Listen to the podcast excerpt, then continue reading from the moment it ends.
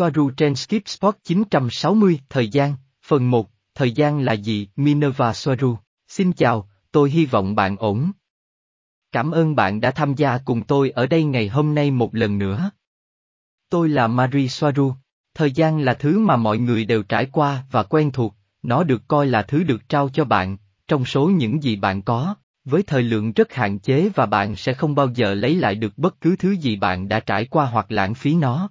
Nó được coi như một cái gì đó tách biệt khỏi chủ thể, nhưng họ thực chất gắn liền với nó. Thứ mà người đó không thể thoát khỏi và thứ mà họ không bao giờ có đủ, vì họ không ngừng mong muốn nhiều hơn để có thể đạt được bất cứ điều gì cần thiết. Thời gian được coi như một mũi tên cố định, chỉ di chuyển theo một hướng, từ quá khứ đến hiện tại đến tương lai, thời gian tuyến tính, và điều đó thúc đẩy sự tiếc nuối, nỗi nhớ nhung và nỗi buồn khi nhìn lại, và sự kỳ vọng đầy nghi ngờ, cũng như sự không chắc chắn và sợ hãi khi nhìn về phía trước. Rất nhiều năng lượng tinh thần đã bị lãng phí, đắm chìm trong quá khứ với đủ loại hối tiếc, hoặc suy nghĩ quá nhiều về tương lai, cố gắng kiểm soát các kết quả có thể xảy ra như một phản ứng sinh tồn, vì tâm trí nghĩ rằng, nếu nó có thể thấy trước những gì sắp xảy ra, nó có thể bảo vệ chủ thể bằng cách nào đó, như một nỗ lực để ngăn chặn thiệt hại, đau khổ, hoặc một kết quả không mong muốn. Xã hội phương Tây luôn thúc đẩy khái niệm chuẩn bị cho điều gì đó sắp xảy ra,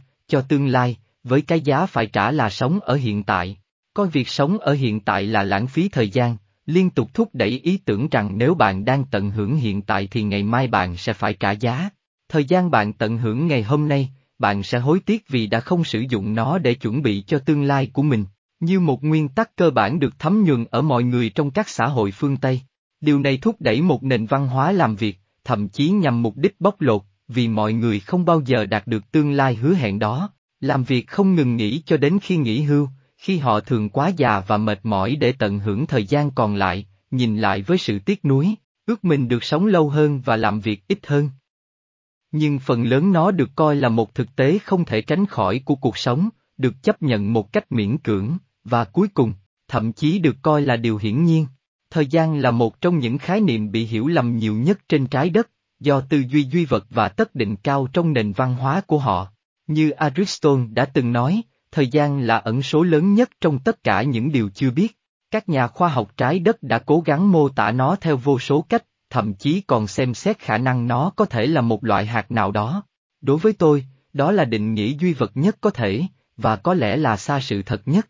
Một sai lầm nghiêm trọng khác về thời gian, như nó được định nghĩa trên trái đất, là nó được coi là hằng số đối với các mô hình trong toán học trong vật lý. Trong đó các công thức cố gắng giải thích vũ trụ từ một giả định về cơ bản là sai lầm rõ ràng, bởi vì từ quan điểm và hiểu biết tiên tiến hơn nhiều trong các nền văn hóa của các chủng tộc sau và khoa học của họ, thời gian cực kỳ dễ uống nắng và do đó nó không phải là một hằng số. Sai lầm đơn giản nhưng nghiêm trọng này mang đến những hậu quả nghiêm trọng, bởi vì tất cả các kết quả đến từ tất cả các công thức toán học trong vật lý nhằm tìm hiểu vũ trụ đều là sai, nhưng được coi là một sự thật đã được chứng minh dựa trên sự chắc chắn của toán học và chúng có thể chính xác trong các mô hình toán học chính xác, nhưng nếu họ sử dụng thời gian như một hằng số, thì không có mô hình nào trong số chúng phản ánh thế giới bên ngoài, bất kể chúng có thể chính xác đến đâu. Và đây là lý do tại sao như tôi đã giải thích trước đây, toán học trên trái đất tạo ra vũ trụ khép kín của riêng nó không phản ánh thế giới bên ngoài.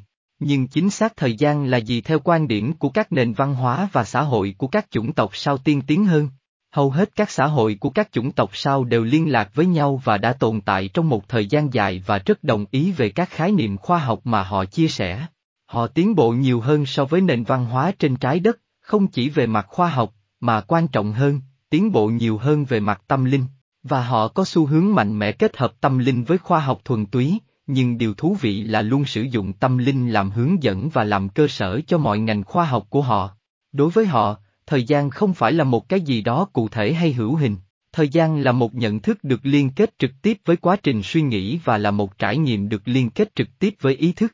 Nếu không có một khung thời gian nào đó, thì không thể có sự tự nhận thức và có tri giác nào, nhưng không phải thời gian đang định hình ý thức. Nó là kết quả của nhịp điệu và tần số được tạo ra bởi hành động của ý thức. Nếu một ý thức tự nhận thức về sự tồn tại của chính nó, thì nó nắm giữ một tập hợp các khái niệm xác định nó như một thứ gì đó chứ không phải thứ gì khác. Đây cũng là một nguyên tắc cơ bản trong tính hai mặt, nhưng không thể có quá trình suy nghĩ có ý thức nếu không có một chuỗi suy nghĩ, và chuỗi suy nghĩ đó, với nhịp điệu và tần suất của nó, là thứ tạo ra thời gian.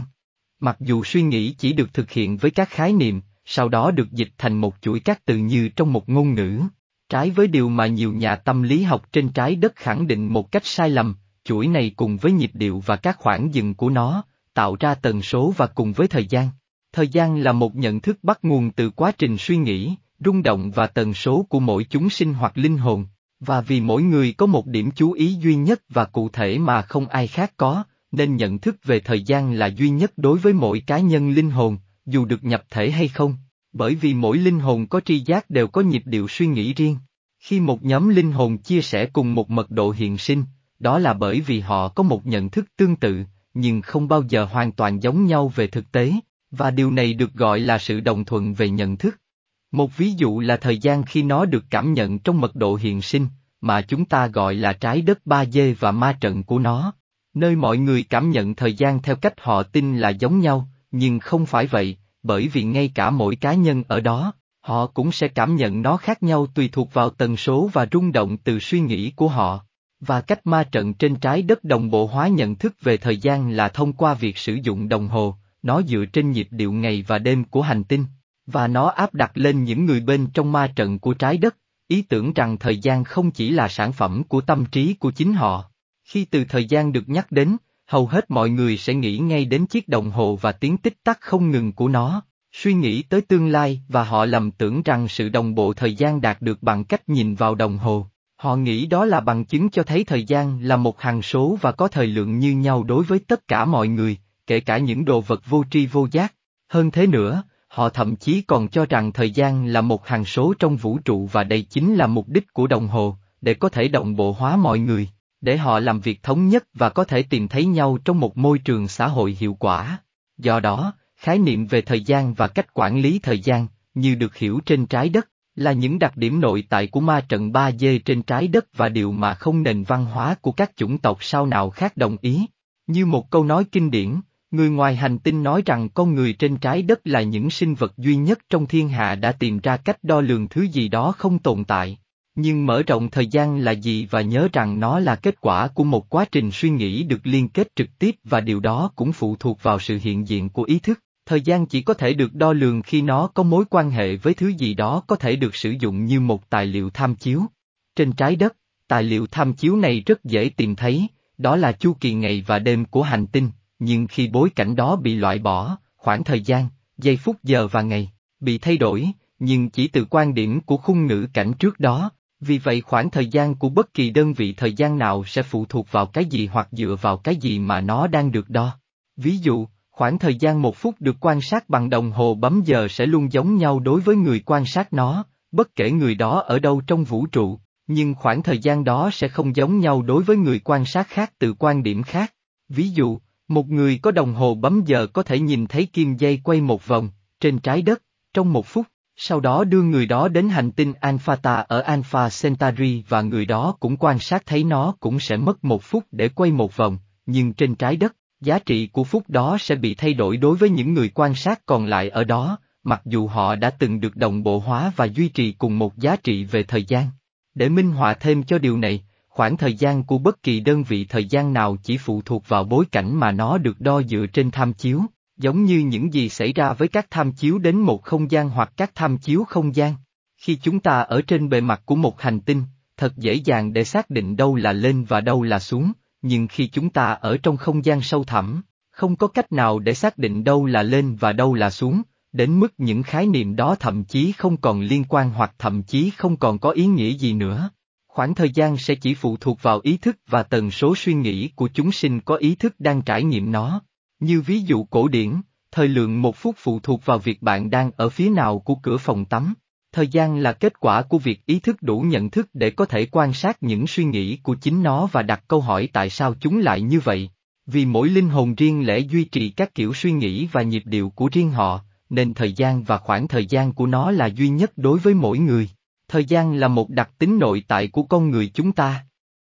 Tâm trí và nhận thức của chúng ta là kết quả của ý thức. Chúng ta với tư cách là linh hồn chính là thời gian. Chủ đề này sẽ tiếp tục với phần thứ hai. Cảm ơn bạn đã xem video của tôi. Bảo trọng, với nhiều tình yêu, bạn của bạn, Marie Soaru.